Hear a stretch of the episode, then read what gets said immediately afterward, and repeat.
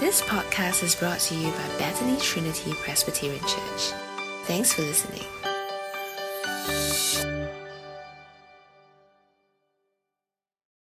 We have a time of scripture reading now, and uh, passage is taken from Ephesians chapter 1, verses 15 to 23.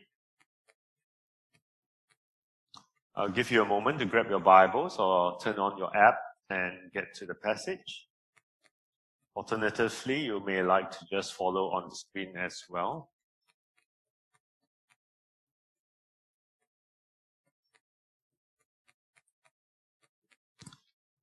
Right.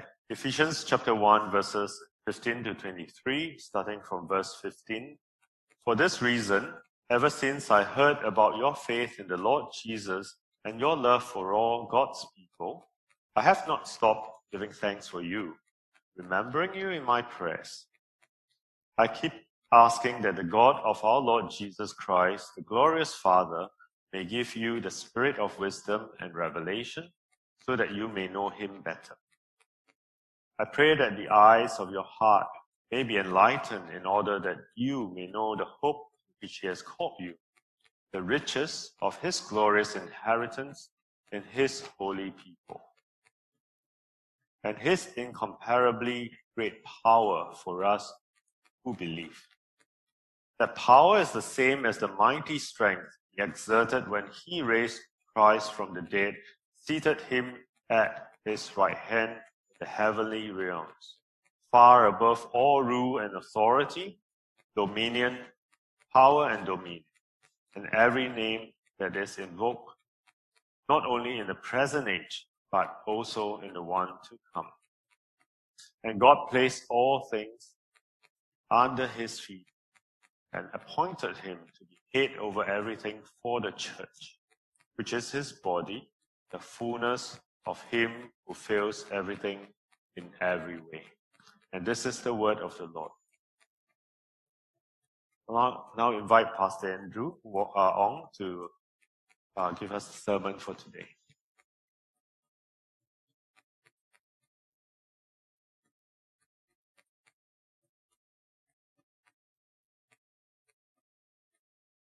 Can you hear me?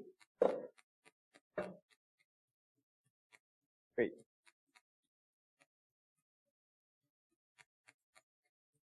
Please, can you give me focus? Right, sorry. Hey, it's really great to see all of you here today. Wonderful that we can sing together as well. I think, did you enjoy singing together? I know I did. And uh, it's a really wonderful thing that we can actually come and praise God with our voices. So before we look at God's word, why don't we go to God in prayer now? So I'm going to invite you all to bow your heads. Join me in prayer. Dear Father, as we come before you today, we thank you indeed so much that uh, we are able, after a year's break, to really be able to come and to sing praises to you together. And what a great privilege it is that we come worship you in this way with our voices. And we just pray too that as we come to your word today, we would give it due attention. We pray that you may truly help us to know you better. We pray for all these things in the name of Jesus Christ. Amen. I want to ask you, consider this word, know. Okay, the word know, not N-O, but K-N-O-W. What does this word mean? Know. It could mean knowledge. Right? It's a bit like uh, someone I know who not only has degrees from one university or two universities or three universities, this person actually has degrees from four universities. So you might say this person knows a lot, right? They got a lot of knowledge. Know can also be used in uh, in uh, terms of relationship. You know, like I know my wife Cheryl. I've known her since 1989. I've been married to her for 29 years, so I know my wife. The question I want to put to you today is, what do you know well, and who do you know well? And what do you know well, and who do you know well? I remember a few years ago, my car broke down. And I knew nothing about car mechanic. You know, I was like, what's happening here? I mean, I knew a lot of things about a lot of things, but at that moment in time, my knowledge was completely useless, right? My, my car is lying helpless by the road, and I don't know what to do. And I didn't know anybody who could help me fix my car. So I had very, very little relevant knowledge at that time. And I wonder whether it's the same for you, whether what you know and who you know are really the most important things that you should be knowing. So today we're going to be looking at Ephesians chapter 15 to 23. But before we get there, it's very, very important for us to understand the background of what chapter 15, sorry, chapter 1, verse 15 to 23 is saying. So, two weeks ago, we looked at this passage, and the first thing, the very first thing that we saw, which was exceedingly important, was that God has given us everything. He's blessed us in the heavenly realms with every spiritual blessing with Christ. And that's something that we truly have to give thanks for. So I put a little heart here, okay? So we give thanks because God is the one who's given us all these wonderful gifts, every spiritual blessing in Christ. And that doesn't come about because of ourselves, because we are such worthy people that we deserve these spiritual blessings. But it comes because of God. God is the one who initiates. God chose us for the creation of the world. God predestined us to be adopted. He did so because of His glorious grace for us, because of the riches of God's grace. He is the initiator. He is the first mover. He is the one that acts on our behalf fully on His own accord.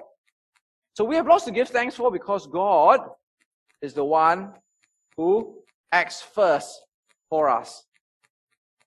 And these blessings that God gives us comes only through Jesus because we are in Jesus, because we have Jesus together with us. And so again, in this passage, if you look here, it says there, the Father of our Lord Jesus Christ has given us all these blessings in Jesus, chose us in Him, be adopted through Jesus, and also we have redemption through His blood. And so, if God has given all these things for us to be thankful for because He acted first, that is only because it all happens because we are in Jesus, through Jesus, and with Jesus. So, to summarize what we learned a few weeks ago, chapter 1, verse 15 to 23, basically, as Christians, we have every spiritual blessing in the heavenly realms because of God alone, through Christ alone. Now, this is so important to keep, and I'm going to keep reminding you of this because this today's passage begins with the phrase "for this reason." Right? For this reason. Okay, for this reason. It is for the reason that we have all these things because of God alone, in Christ alone. For this reason, ever since I heard about your faith in the Lord Jesus and your love for all the saints, I have not stopped giving thanks for you, remembering you in my prayers. Now, this is so important for us to take note of.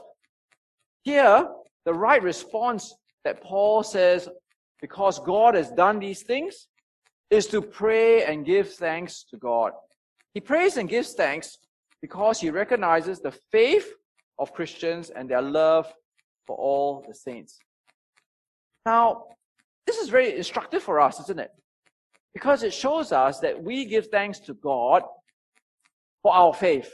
We give thanks to God for the love of Christians. So the last holiday I had, I don't know, can you think of the last holiday you had before, before COVID? But the last holiday I had, I had to think very carefully, was to go to Krabi in Thailand. And when I went to Krabi, we stayed at the Holiday Inn Express. Maybe some of you stay there. It seems like a very popular hotel. Anyway, when I went to the reception counter, the lady said, Thank you very much for choosing to stay with us at Holiday Inn Express. Now, Paul doesn't thank the Ephesian Christians for choosing Jesus, he thanks God that they have the faith. He thanks God that they have the love. God is the one that chose, chose them. God is the one that predestined them. And therefore, it is only right that, that Paul thanks God for their faith and their love.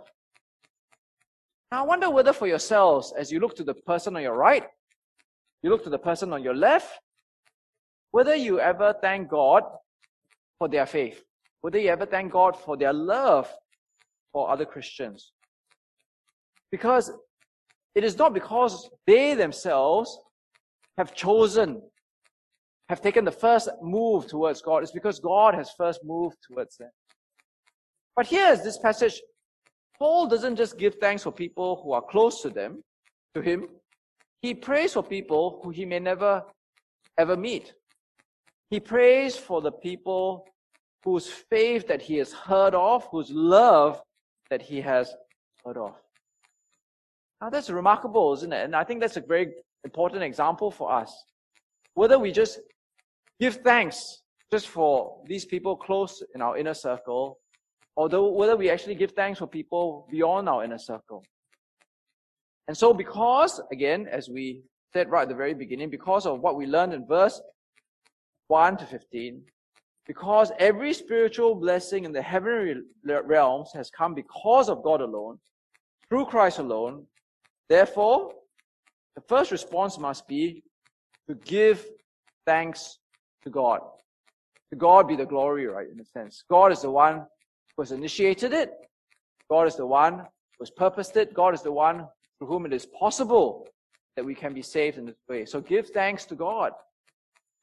The second thing that Paul says is, I keep asking that the God of our Lord Jesus Christ, the glorious Father, may give you the spirit of wisdom and revelation so that you may know him better. I pray also that the eyes of your heart may be enlightened in order that you may know the hope to which he has called you, the riches of his glorious inheritance in the saints, and his incomparably great power for us who believe. Now, I want you to pay attention here to the family of words which are part of the knowing family. He asked God what for? That God may give you the spirit of wisdom and revelation, that the Holy Spirit may fill you with knowledge, wisdom, and revelation, that you may know Him better. I pray that the eyes of your heart may be enlightened so that you may know hope to which He has called you. So the question I asked right at the very introduction was, what do you know well? Who do you know well? Paul says here that because God is the one who does all these things, his prayer for them is that they may know God well. That he that they may know God well in terms of knowing what God has done for them. That they may know God relationally better through the knowledge of what God has done for them. That through the Holy Spirit itself, they may have wisdom, revelation, enlightenment, so they may know God better. Do you ever pray that prayer for yourself? Do you ever pray, God, I may know you better? Right? Because usually when we pray, we pray for things, right? We pray for more things. But Paul doesn't pray for more things. He prays that they may know better the things that God has already done for them. He prays that they may know him relationally better. Now, I think that as we look at the, the many sorts of Christians in, in, in the world, Singapore, and obviously this is a caricature, so I don't want you to take it to an extreme, but, but, but many Christians seem to have a different view of the Christian life. So there's a group of Christians who think that the Christian life is all about experiencing God. They want to experience God through singing songs like we just sang, you know. So maybe you go to their church and you stand and sing for hours, right? They want to experience God through, through some speaking in tongues or some religious experience. They want to experience God in, I guess, their emotions. But, but actually, you don't really get to know God, right? You don't know Him in the way that Paul is asking God for God to reveal Himself to the Ephesian Christians. You can sing songs for hours. You can have lots of speaking in tongues. You can, you can have lots of religious experiences. But you don't really know God and you don't really develop a deep relationship. You just have a shallow relationship. The other Christians for whom Christian Christianity is all about religious practices and religious rituals. Right? So they come to church and they just want to do the rituals and they want to get out. Uh, I have a relative of mine in Malaysia, and she goes to a church service, in a language that is completely unintelligible to her. But she wants to go to that church service because she can get communion. But does she get to know God? No, right? Her Christian life is all about religious ex, you know, practice, religious ritual of, of having the communion every week. Again, this is not right. This is not what Paul is praying for Christians. Christianity is about knowing God better, knowing what God has done for you, and having a, a deeper relationship through that knowledge. There's another popular sort of Christianity, oops, where we know God, but we only want to know God as in how it relates to me. I'm the focus. So there are a few books, right, by Pastor Prince about uh, about God, but actually it's all about me, not really about God, right? It's, it's how God is doing things for me. And it's about, uh, as you can see here, success, wholeness, victorious living, health, and life. Again, there are other very popular books. You can just go to the Christian bookshops, so you can see them. Uh, by Joel Osteen. Again, there, there is a little bit of knowledge about God, but it's, it's always mediated for the purpose of what's in it for me, right? My life, how to be successful or happy now. But these things don't really reveal to us the real God, the real God that we see in verse 1 to 15. The glorious God, His power and what He has done for us. And so there's a book that was written uh, many years ago, and I'd like to recommend it to you, Knowing God by J.I. Packer. And the quote that he gives right at the very beginning is very helpful. He said, You know, why did I choose to write this book, Knowing God? That Christian minds have been conformed to the modern spirit. Great thoughts of man and leaves only small thoughts of God. The modern way with God is to set him at a distance, if not to deny him altogether. The irony is that modern Christians, preoccupied with maintaining religious practices in an irreligious world, have allowed themselves, sorry, have, allowed, have themselves allowed God to become remote. And I think that's true. If you think of Christians who go to church just for communion, Christians who go to church just for speaking in tongues and singing Christian songs, Christians who go to church just to hear about how God is going to bless them, then actually God has become very small. Uh, your thoughts of, of God have become very small. God is truly at a distance. You, you don't have a knowing, deep relationship with God anymore. So what do we learn here in this section? Well, if God is the one for whom every spiritual blessing has come to us, through God alone, through Christ alone, then yes, we give thanks to God, but we must pray to know God better. Right? We want to know what God has done for us. We need to be reminded over and again what God has done for us and choose to know Him better. Passage just goes on to say in verse 18, I pray also that the eyes of your heart may be enlightened in order that you may know the hope to which he has called you, the riches of his glorious inheritance in the saints, and his incomparably great power for us who believe. Now here, there are three things that, uh, um, that Paul wants us to know. Okay, so very simple. Uh, one, the hope. Two, inheritance. Three, power. But I think what unites them all is this idea of, oops, wrong, wrong, wrong one. Wrong highlighter. This thing of glory. Okay, this idea of glory is kind of like saturating the section. God wants us to know Him as a glorious God. Hey, I don't know whether you think about God that way. We might think of God as loving, God is gracious, but He is a He's a glorious God. Okay, so what does this mean? A glorious God. Glorious means He's excellent, He's praiseworthy, He's He's He's, he's splendid. He's you know in, in the things that He does, He is excellent. And what does He do? Well, first and foremost, we see how glorious He is through the hope which He has called you. And as we have seen in the previous week, the hope that we have is a glorious hope. It is a certain hope because He chose us, because He predestined us. I mean, that's glorious, isn't it? Because God's purposes, He is so glorious that His purposes for us cannot be prevented or thwarted or misdirected in any way. When God wants it to happen, that hope is going to come to us.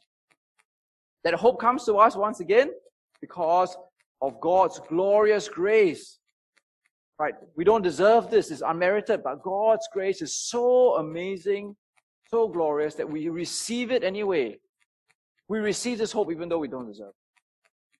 And again, last and, last and not least, is that it is going to reach its fulfillment when all things are brought under the feet of Jesus Christ. That's glorious because he's going to be powerful over all things. Now, it's not just uh, this hope that shows the glory of God, but also the next section, which is this inheritance that is mentioned here. Now, I want you all to pay attention quickly at this point because it's very easy for us to just zip past this point and we just zip past it and we think, okay, we understand what it's saying. But what we think it's saying actually is not what it's saying. So when we read this, we think, oh, it's because our inheritance, right? Andrew Ong's inheritance, your inheritance, our inheritance is so glorious, so it reveals a glorious God. But notice what it says. It doesn't say our, it doesn't talk about our Christian inheritance. It talks about the riches of his inheritance, God's inheritance and God's inheritance in the saints. The saints themselves are God's glorious inheritance. Now you might ask yourself, how are God's Christians, God's saints, glorious? How are we glorious? I mean, when I look at you, some of you don't look so glorious, right? Okay? Why are we so glorious? How do we represent God's glorious inheritance? When He looks at us, why does he feel that we are the glorious inheritance of God? I think it comes back again to verse 1 to 15, where it talks about the Jews and the Gentiles who are now all part of God's saved people. Uh, because you know why? In the ancient world, the Jews and the, and the Gentiles, they never get along at all. they they, they hate each other. There's this hostility between one another. And it's glorious because God can bring together these two groups of people who hate each other together and, and to love each other because they are saved in Jesus and because they will go heaven together. It is glorious for us because it means that whether we are Chinese, whether you're Indian, whether you're white, whether you're black, whether you're rich, whether you're poor, whether you are educated or not educated, whether you are clever or not clever, whether you're young or whether you're old, we all are part of God's family, and that is glorious. God has opened the door through Jesus where every person in humanity, humanity can walk through to be saved. I think that's very important for us to hear in the world that we live in today.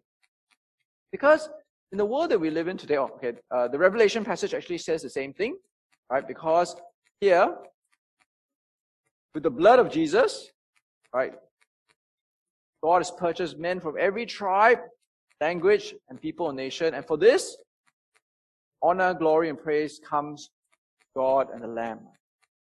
And I think this is so important for us hear because we live in a world now where it's very hard to feel belonging.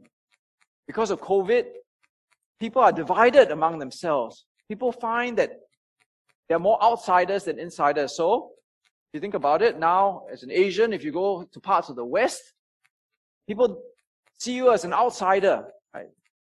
Um, so even like in places like in America, which traditionally were very accepting of foreigners, even now, right? Asians may not, you may not feel so accepted. Even in places like Germany, which are very open to refugees and things like that, uh, people may feel that they do not belong. And I think it's wonderful here because the glorious riches of God's inheritance in the saints, in us, shows that we all, whether you're young, poor, rich, bad, whether you feel accepted in Singapore or the world, God accepts you. You belong to God's family. You are part of God's family. It's glorious because every one every member of humanity has a place in this glorious inheritance that God has achieved through Jesus Christ. Now, the last section, oh, sorry, before I do that, I should show you my diagram because so much effort in it, okay? So, because of every spiritual blessing in the heavenly realms, because of God alone, through Christ alone, give thanks to God, yes? Pray that we may know glorious God better, yes? Pray that we may know the hope that we have, and pray that we may know God's inheritance, right? That we all belong there, that we all have a place there. Now, the last section is slightly longer than the rest. And this section has to do with God's power. Okay, so the last part was about the third point, remember? Third point was about God's power. And he expands on this topic of God's incomparable great power in the next four verses. That power is like the working of his mighty strength, which he exerted in Christ when he raised him from the dead and seated him at his right hand in the heavenly realms, far above all rule and authority, power and dominion, and every title that can be given, not only in the present age, but also the one to come. And God placed all things under his feet and appointed him to be head over everything for the church, which is his body.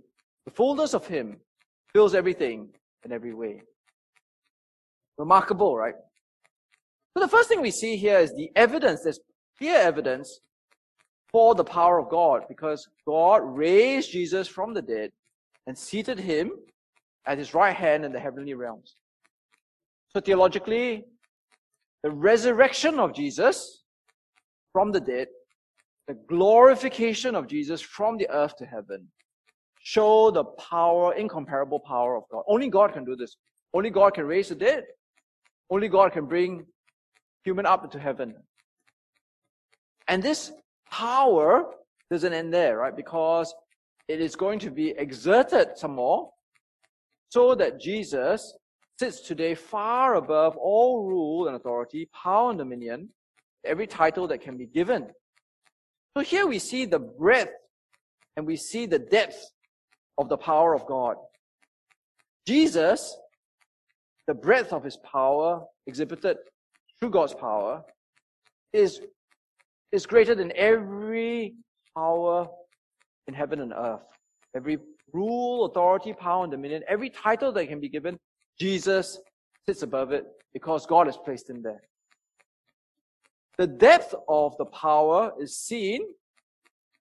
Which color shall I use? Okay, this way. Because Jesus is placed far above all these things. It's not as if he's like slightly higher than, say, president of America or something, right? He's like far above every power, rule, authority, and dominion that can ever exist. He's far, far above that. Not only that, but he transcends time, right? Because, you know, you could be powerful today, but tomorrow the power may wane. But here it says that Jesus has been placed by God not only in this present age, but in the age to come.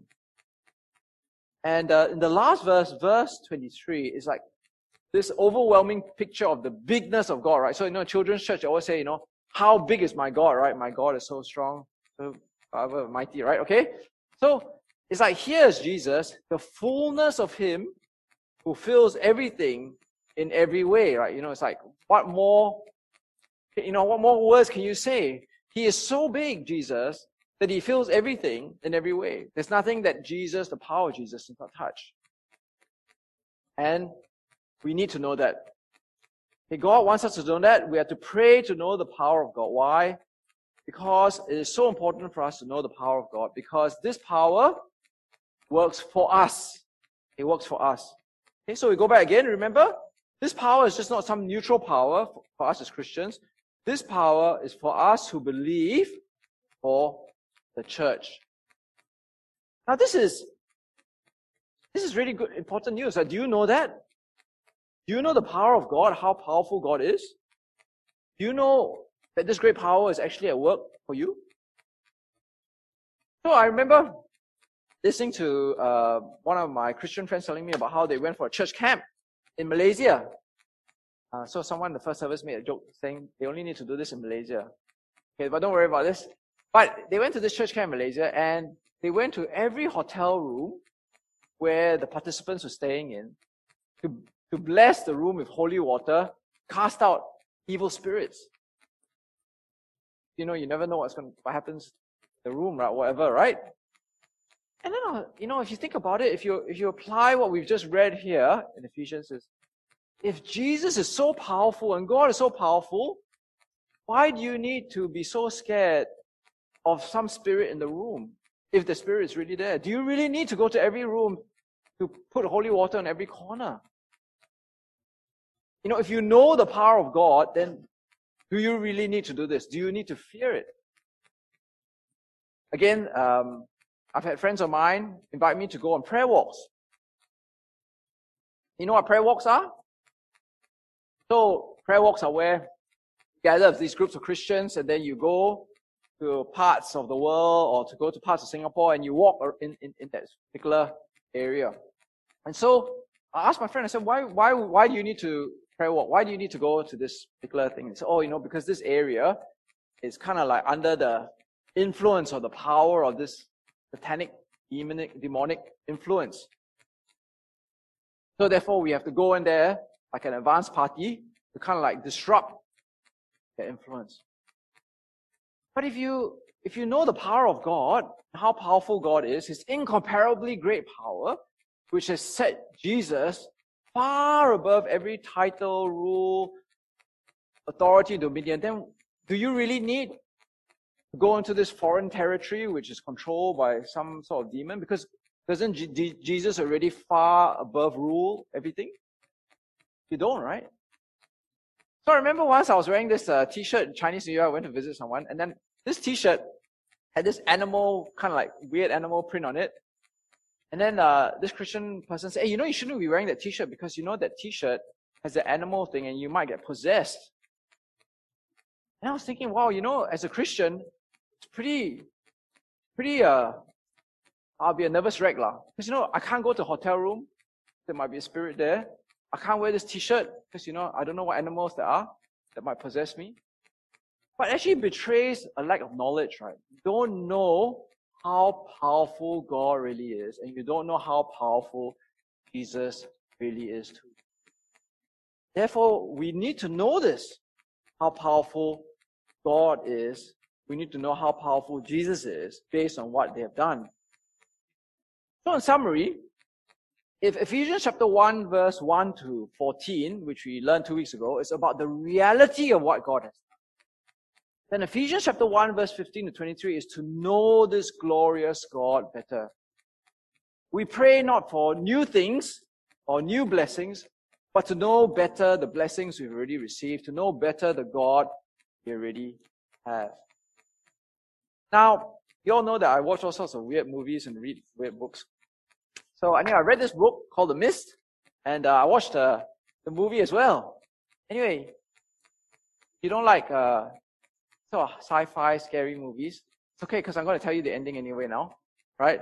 So at the ending of the movie, uh, what happens is uh, these uh, monsters from some another dimension break into this world. Uh, okay, it's a science fiction movie.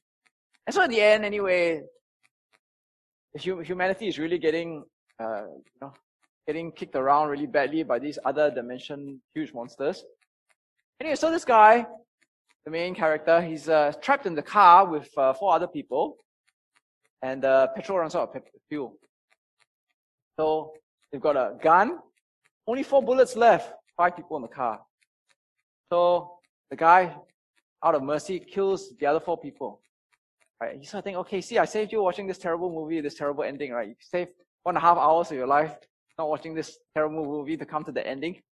And then just as he does that, the US Army comes to the rescue, right? And then uh, manages to defeat the, the, the, the monsters, and he's, he's left regretting killing uh, those people.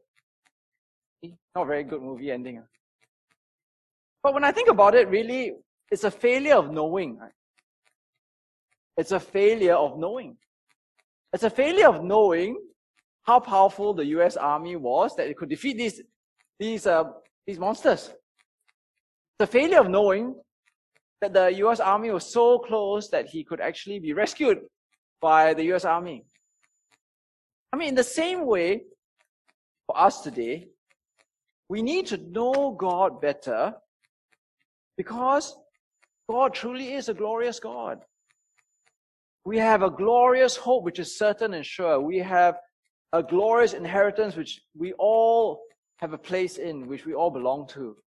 We have a glorious, incomparable power which, which is working for us, for the church, and Jesus is set to rule over all things. When you know all these things and you know this God personally, then you don't have to be scared of anything, right? Your, your hope is strong, your faith is strong, your, your, your, your walk is secure. So all the more as we reflect on today's passage, I want to leave you with uh, these reflection questions, which I want you to discuss for the next five minutes here at the church or in your breakout rooms in Zoom. Do you really know God do you really know God well? Do you want to know God well? Do you pray to know God well? And how is the knowing of God better going to affect you in your walk Christ? Okay, so he, please start chatting in your groups of uh, eight, whatever, and in your breakout rooms, and then uh, you can uh, invite Johnson to come up later after five minutes to resume our service together. Thanks for listening to this podcast brought to you by Bethany Trinity Presbyterian Church. For more information, visit us online at busypc.sg.